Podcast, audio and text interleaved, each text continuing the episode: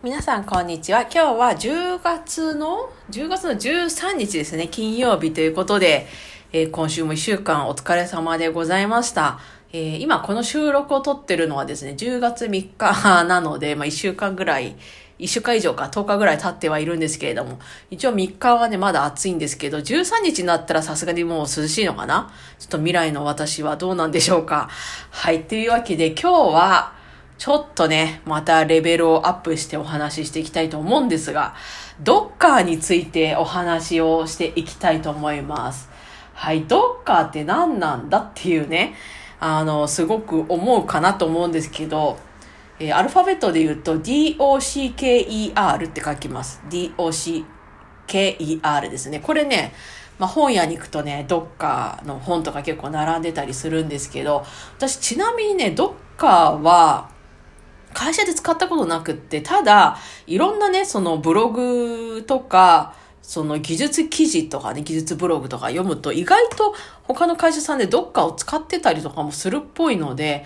あじゃあどっか知っておいた方がいいかなと思っても勉強ねしてみたんですけれども。というわけで今日はちょっとね、ドッカーを紹介していきたいと思っております。はい、ドッカーっていうのは、まあ一言で言えばですね、まあ仮想環境的なものですね。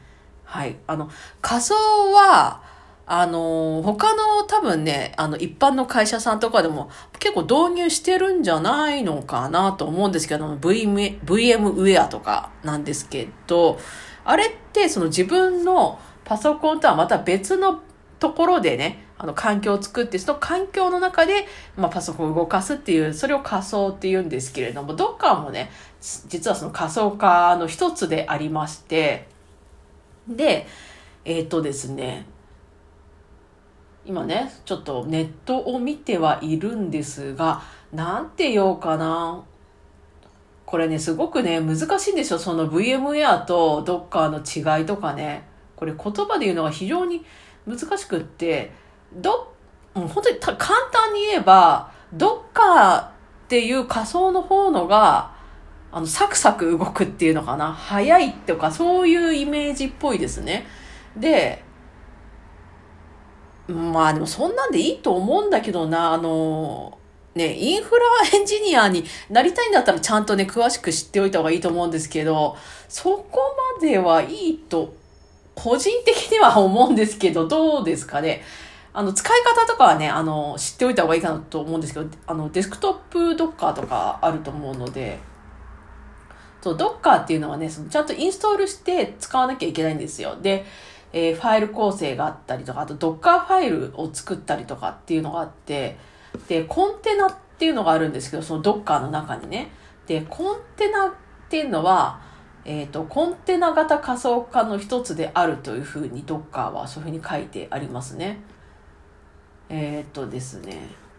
何言ってたわかんないですよね。ちょっと待ってくださいね。私、自分でね、ブログを書いてまして、あ、あったあった。コンテナっていうのは、そのアプリケーションの実行に必要な関係、環境がパッケージ化されているっていうことですね。で、えー、まあ、いつでもどこからでも実行できる仕組みとなっているということで、まあ、メリットとしては自分のそのローカル環境を、汚すことなく仮想の環境で何度でも作ったり壊したりすることができます。で、複数人での開発人に、シェアすること、うん、開発環境ですね、開発環境をシェアすることも可能ということで、あの、どっかが注目されているということですね。で、このね、そう、開発環境をシェアできるっていうのはね、もうめちゃめちゃ実はエンジニアにとってはメリットでして、そう、私がその Python の開発環境に行った時ってローカルでやってたんですよ。だからね、みんなね、このバラバラになっちゃって、ちょっとね、大変なんじゃないのかなと思うんですけど、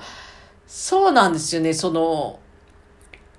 なんていうのかな、あの、結局その人が辞めててしまったらっていうのかな、そうエンジニアが辞めてしまって、あと、継いだ人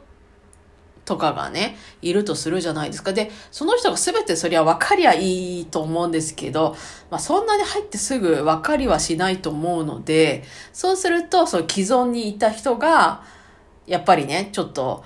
受け継いでやるってことはあると思うんですけど、その既存の人とね、その辞めちゃった人の開発キャン環境が違う場合、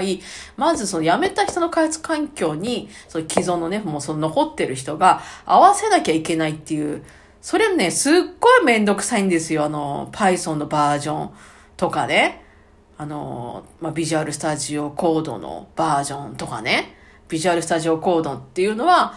あの、エディターの一つなんですけど、エディターって何かっていうと、そのコードを書く、なんかノートみたいなところなんですよ。まあ、黒い画面なんですけど、でもね、黒い画面っていうとね、あの、コマンドプロンプトも黒い画面だから、だいたい黒い画面なんですよ、開発環境って。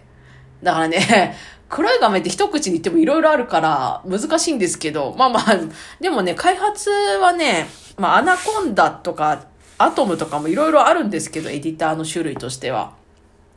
でもね、ビジュアルスタジオコードが一番使いやすいってよく聞きますかね。あの、日本語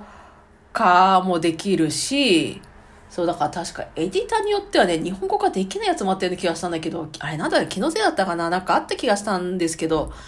やっぱね、本当はね、英語ができれば一番ね、いいんですけどね、なかなかね、だか英語の勉強もしなきゃなとか個人的には思ってるんですけど、まあそんなわけで、どっかがね、だから私今勉強してるんですけどね、なかなかね、そのビジュアルスタジオコードとどっかのね、この接続とかが今、しく、結構ね、大変なんですよ、そこが。ちょっと今一生懸命勉強している感じで。だからね、ただインストールすればいいだけとかそういうわけじゃないから ね、そんなわけで今日は、まあ、どっかをね、ちょっと紹介させていただきました。コンテナ型の仮想化を実装するソフトウェアのことですよということで、えー、一緒にね、あの、勉強していけたらなと思っております。というわけで、えー、今日もご視聴いただきましてありがとうございます。くれ、あ、じゃあ、いや、えっと、コードナヤがお送りいたしました。バイバーイ。